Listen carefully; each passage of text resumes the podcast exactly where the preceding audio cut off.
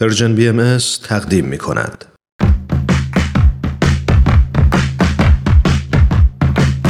نقطه سرخط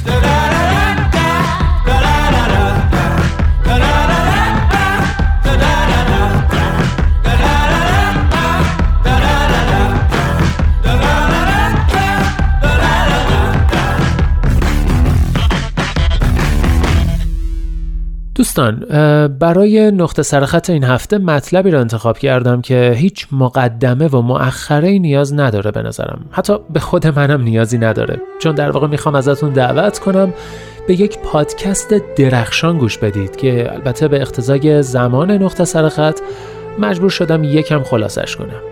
در ستایش بتالت کاری از احسان عبدیپور.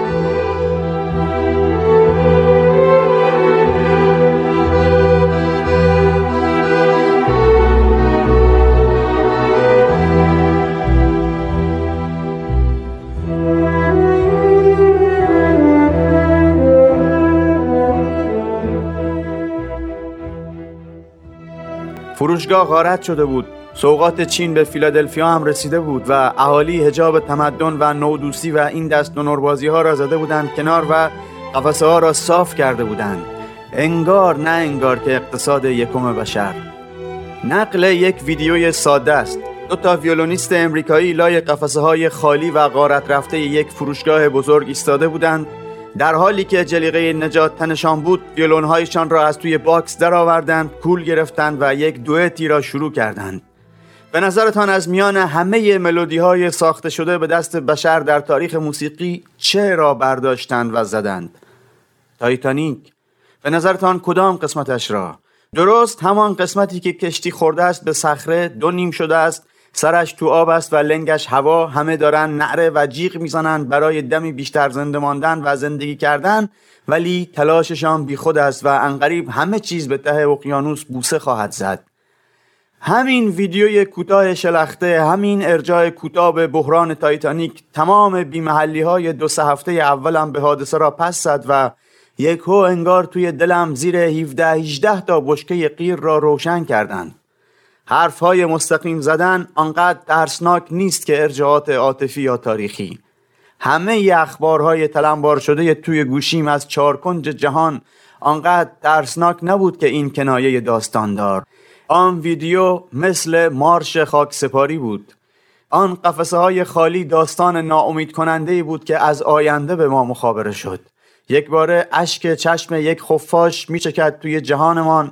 تمام تمدن و تربیتمان را در طرفت العینی می‌کنیم از تنمان جدا می‌کنیم و حراسناک هجوم میآوریم. ما در یک سکانس آخر زمانی هستیم. همین اینک. چیزی در تاریخ بشر اینطور فیوز را از برق نکشیده است. هیچ چیز نه جنگ های جهانی نه حتی طوفان نوح. این استایل که بشر ایستاده است کنار و منتظر است ببیند صبح چه روزی دوباره زندگی آغاز می شود یکمین بار در تاریخ است. نه مدرسه و دانشگاه می رویم مرزهای دانش را جلو ببریم نه در بورس ها نعره می‌زنیم و معاملات تازه می کنیم و نه شتابی برای اختراعات روی هم تلمبار شده داریم و نه حتی روانه عبادتگاه ها می شویم آرامیم و داریم به زندگی به مسابه تداوم تنفس و بقا فکر می کنیم فقط کما که نیاکان دوردستمان. اولین بار است که یک ایرانی، یک جرمن و یک امریکایی شب چراغ که خاموش می شود توی جا به یک چیز فکر می کنند. بحران آب یا لایه اوزون اگر هم مشترک بود حواله به آینده بود. این نه همین دم دستگیره آپارتمان چسبیده. چسبیده به یکی از شماره های یک تا ده آسانسور ساختمان. همان قد ساختمانی در آلمان که در اریتره.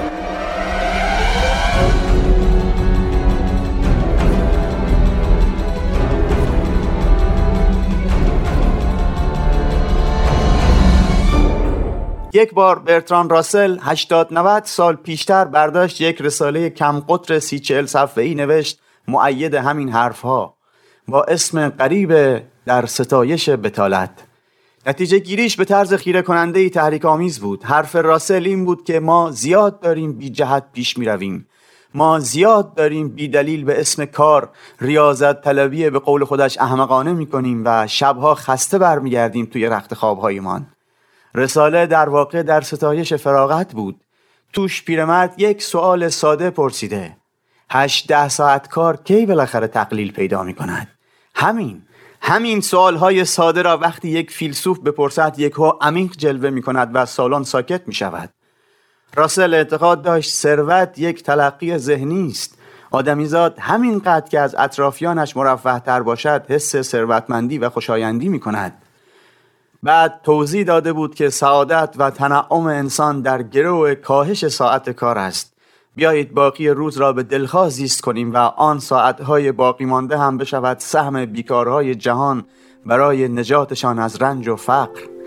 سرمایه داری از این پیشنهادها ترسید و از روش پرید فردای رخت بربستن این ویروس و بازگشت شکوهمندش به تن یک خفاش پیر آویزان کمی که جشن گرفتیم و زدیم و رقصیدیم شاید نشستیم و درباره زندگی و سرعت مطمئنش فکر کردیم.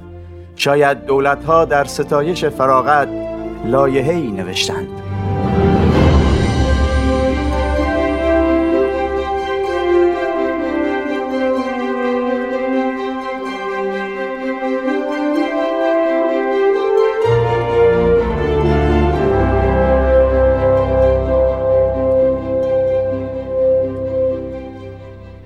می‌خواهم از یک فینال ساده فوتبال فینالی که فقط ظاهرش یک فوتبال بود حرف بزنم. هیچ کس نمی‌تواند مثل پله روزه فینال 1950 را بخواند و مقتل ماراکانا را شهر بدهد. 16 جولای پله 9 ساله بود. در یک شهر کوچک و دور به اسم بارو توی خانه لابلای دست و پای مردهایی که گوش چسبانده بودند به رادیو نشسته بود و نفس نمی‌کشید. برزیل که در مقدماتی تیمها را با 5 تا گل و 6 تا گل و 7 تا گل به هم بافته بود رسیده بود فینال و داشت جلوی چشم 200 هزار تماشاگر در ریو دو جانیرو جلوی اروگوئه بازی می‌کرد. نیمه دوم بود و یکی هم زده بود. همه منتظر دومی یا سومی بودند که گزارشگر دقیقه 66 انگار که از دهنش در رفته باشد گفت گل. گل برای اروگوئه برای اروگوئه بعدها گفت دو بار گفتم برای اروگوئه چون اطمینان داشتم مردم برزیل اولی را باور نمی کنند. طبق جدول آن سال مساوی هم برزیل را قهرمان جوریمه می کرد اما فوتبال 90 دقیقه بود و دقیقه 79 هم داشت جیجیا آلسیدس جیجیا فوروارد اروگوئه در روزی که روزنامه های برزیل صبحش جلو جلو تیتر قهرمانی جهان مبارک را روی صفحه اولشان کار کرده بودند توپ را کرد تو سجاف دروازه برزیل و چاقو را تا دسته فرو کرد تو شارگ سرزمین قهوه و فوتبال. دویست هزار برزیلی در ماراکانا و میلیون ها در تمام پهنه گستردهش تنفسشان قطع شد. جیجیا که از لای سکوها رفته بود مدالش را بگیرد بعدها جایی گفته بود در تمام عمرم هرگز مردمی به غمگینی برزیلی های آن دقایق ندیدم. و بعد با ابراز همدردی کمتری گفته بود در تاریخ فقط سه نفر توانستند ماراکانا را با یک حرکت ساکت کنند. باب فرانک سیناترا و من.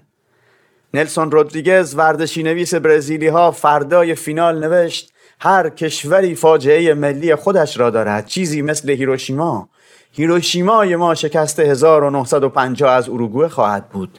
خب پله فینال 1950 را شر نمی‌داد که یک گزارش ورزشی یا تاریخی داده باشد. او از این بدبختی تحلیل دارد و یک نتیجه عجیب. می‌خواهد از تولد سرزمینی به اسم برزیل بگوید. می‌خواهم از تولد سرزمینی به اسم برزیل بگویم. آن وقتها ما نمی‌دانستیم ساو پائولو چطور جایی است یا ریو کجاست. فقط شنیده بودیم سرمایهدارها و سیاستمدارها آنجا زندگی می‌کنند و امارتهای پاریسی و انگلیسی و پیستهای اسبدوانی دارند. اگر ما فکر می‌کردیم از ریو خیلی دوریم نمی‌دانم برزیلی های ساکن آمازون یا مرداب های وسیع پانتانال چه حسی داشتند. دیدن هر چیزی بیرون از زادگاه برای همه جز معدودی برزیلی خوششانس رؤیای دور و درازی به حساب می آمد. من تا پانزده سالگی چشمم به دریا نیفتاده بود. اما روزی که باختیم یک غم شانه به شانه تمام برزیل را در نوردید. تا آمازون تا دوردستترین روستاها. ما یک باره یک جغرافیایی شدیم که همه ساکنانش یک غم داشتند. اسم غممان برزیل بود. ما اینطور برای اولین بار فهمیدیم برزیل چی هست اصلا.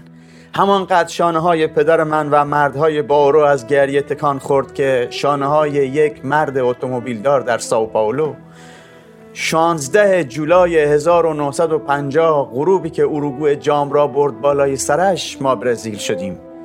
دیگر با هم بیگانه نبودیم و فکر نمی کنم بعدش هم دوباره غریبه شده باشیم.